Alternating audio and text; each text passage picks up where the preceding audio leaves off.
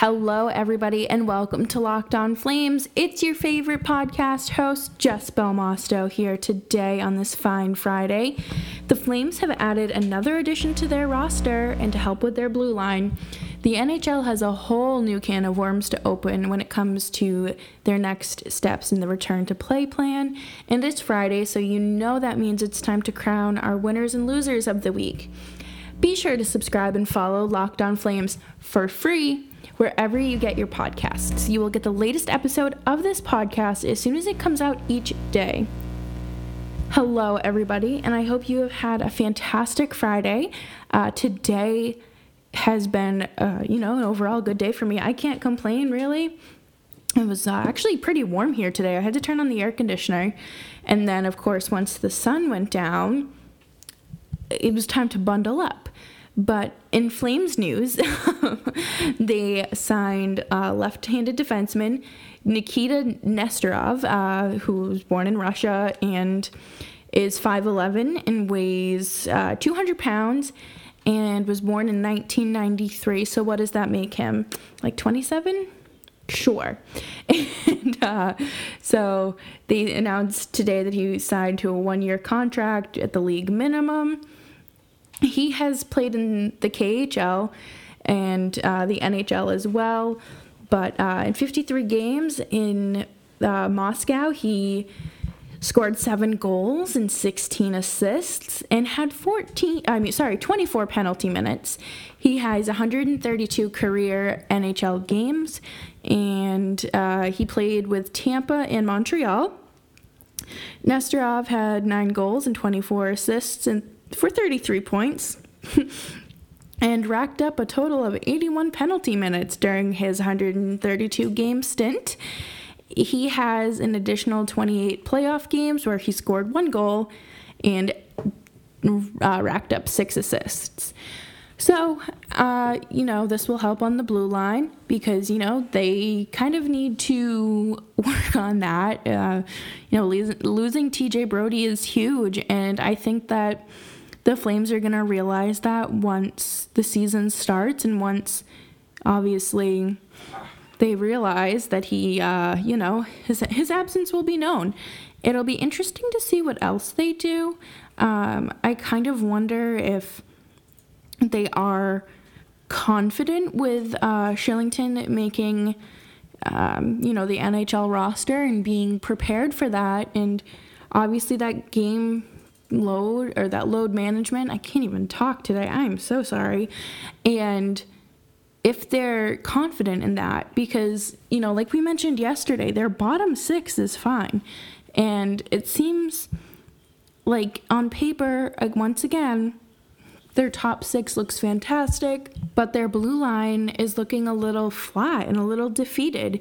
And I, will obviously go into it uh, further into another episode but I really want to dissect the blue line and talk about the upcoming responsibilities for, you know, the younger guys now because Gio isn't realistically going to be able to play those 20 plus minutes a game anymore. And we saw that in August. We saw that um, potentially, if I'm remembering correctly, towards, uh, you know, right before the pause.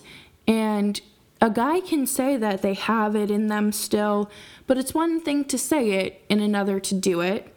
And obviously like you don't you don't want to lose a guy like Gio. He's fantastic and you just you really want the best for him, especially as your captain.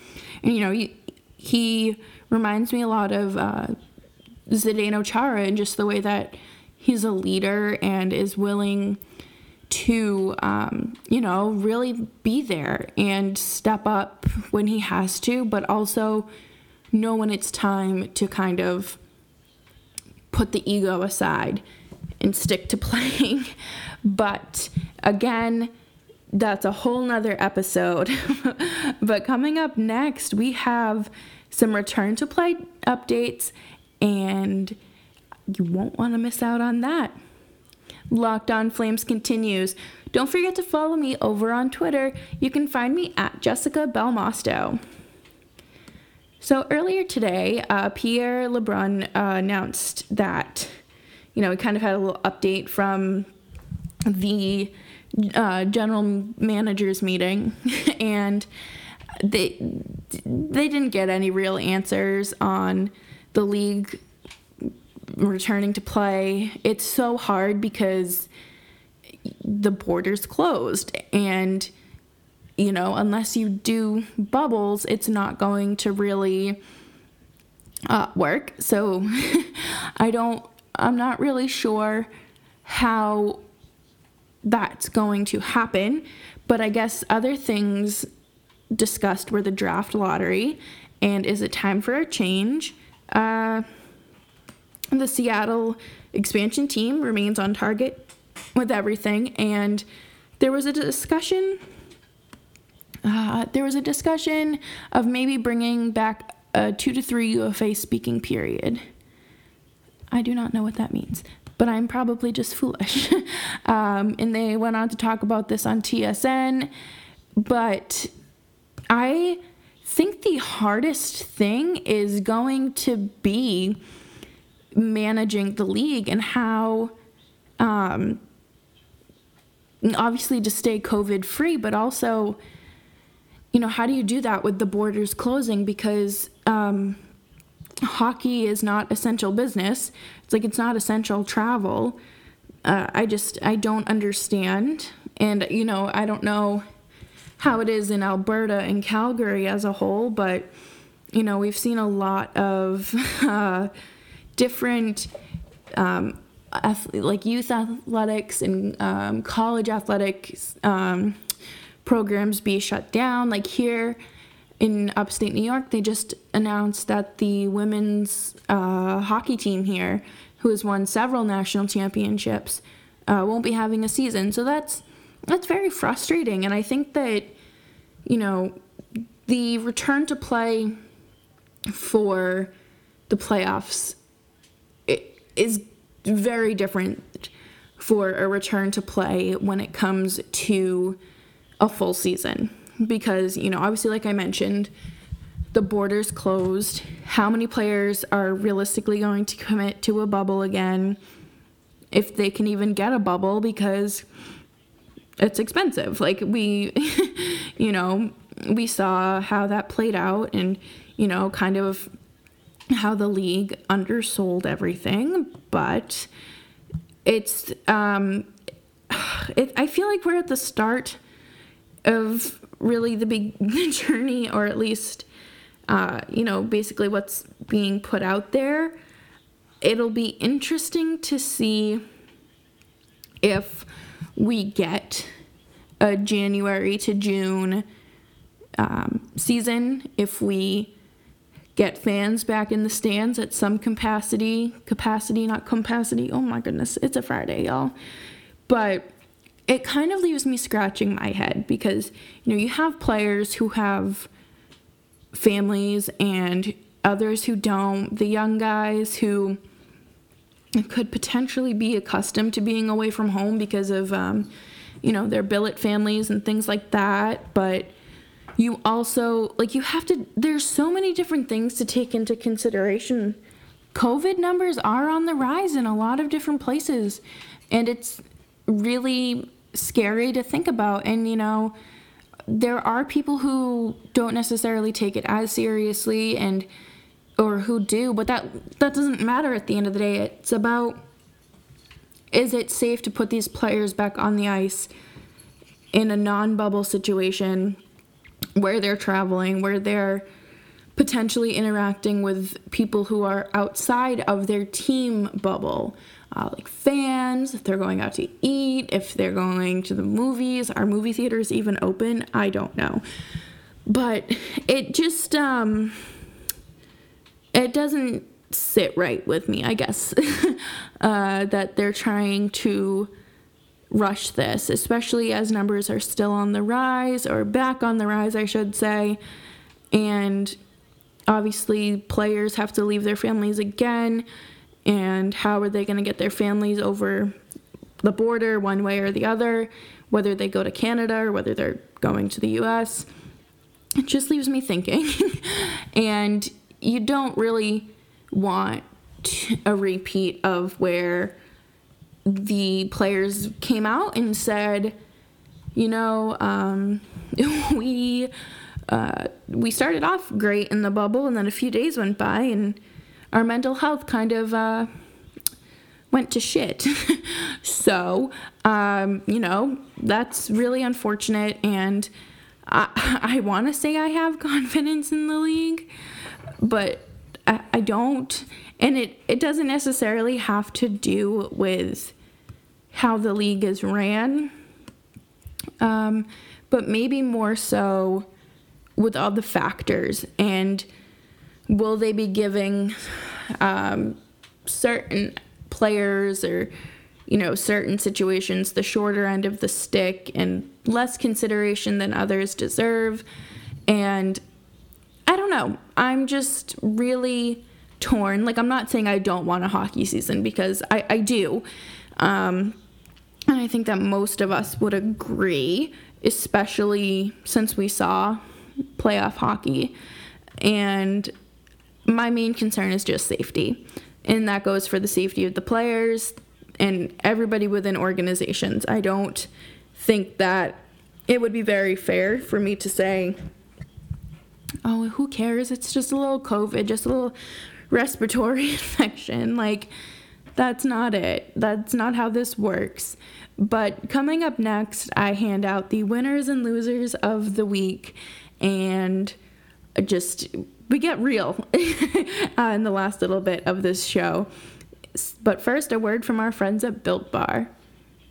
Built Bar is one of the best snacks I you could have after the gym, before the gym, in between classes, uh, maybe on your way to work, on your way home from work, on your break.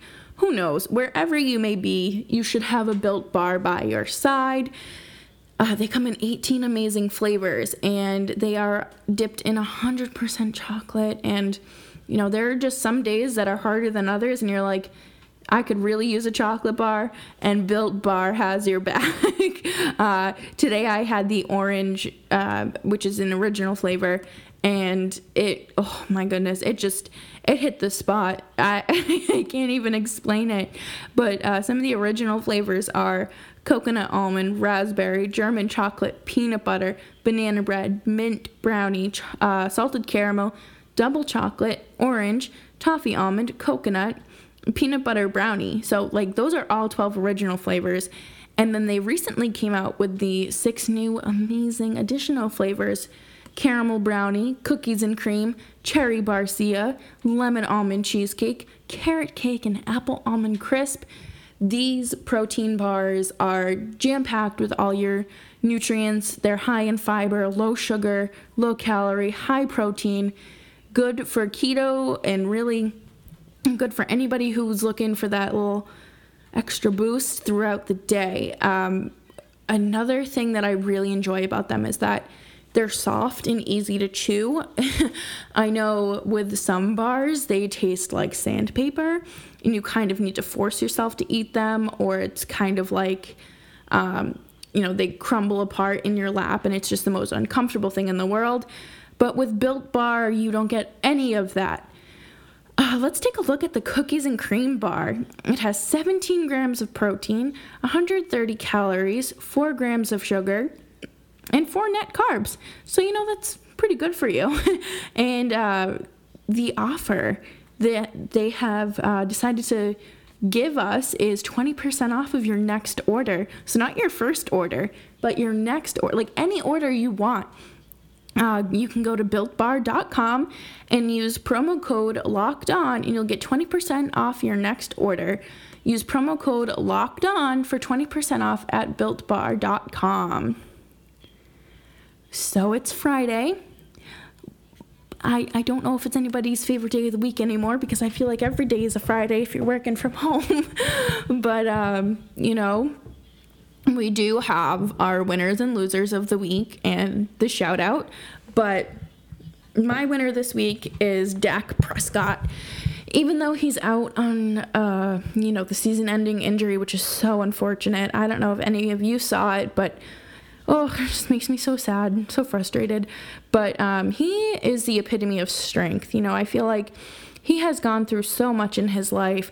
His mom passed away while he was in college, I believe, and his brother actually passed um, earlier this year, uh, unexpectedly. And he came out and came forward um, about his battle with depression. And then, you know, just the cherry on top of the cake is just this god awful compound fracture, dislocation, ankle bustation, like just nothing good. But he has um, posted a video on his Instagram story and just kind of checking in, and he has made it past the infection uh, stage. So, like, there's a window of infection time when you have a compound fracture. And he, he made it past that with no infection. So that's very good because the last thing you want is another another issue there. But um, he has been getting daily COVID tests to be around the team while they're at practice and um, you know working out the team facility. So he's continuing to be part of their team, and it's just really nice to see somebody not let such a serious thing get them down. And, you know, I think it's safe to say no matter who you are, who you root for, you just you wish him luck.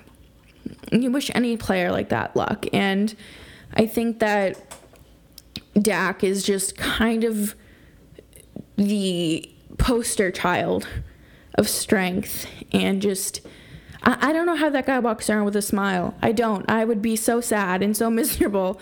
But uh, best of luck to Dak as he continues his recovery and the loser of, of the week. Uh, so, news came out about the Tampa Bay Buccaneers signing Antonio uh, Liability Brown right before I started recording. And my goodness, what on earth is going on down in Tampa Bay? But it's, apparently, it's just a one year deal. Him and Tom Brady played one game together, and apparently, that just means that I, I don't know. I don't know. Good luck, I guess. but shout out to my friends who have been going through an absolute nightmare this week. I feel like this week has been very heavy for a little bit of everyone regarding, you know, our own health, our own situations, but also our family and friends. And I think that it's so important for all of us to be there for each other. And, you know, my heart goes out to all of you and anybody who's struggling who may be listening to this. I promise you're not alone. Um, you can always, you know, shoot me a message and just say, "Hey, I'm kind of going through it," and I will, I will be your ear to vent to. But that'll do it for this week's episode of Locked On Flames. Coming up next week, we will you know, maybe take a deeper dive into that blue line debacle that they have going on. And you can follow me on Twitter at Jessica Belmosto. And please be sure to subscribe and follow this podcast right now on your favorite podcast app. It's free, and you will get the latest episode of Locked On Flames as soon as it's available each day. Alrighty, everybody, it's Jess signing off, and have a wonderful weekend.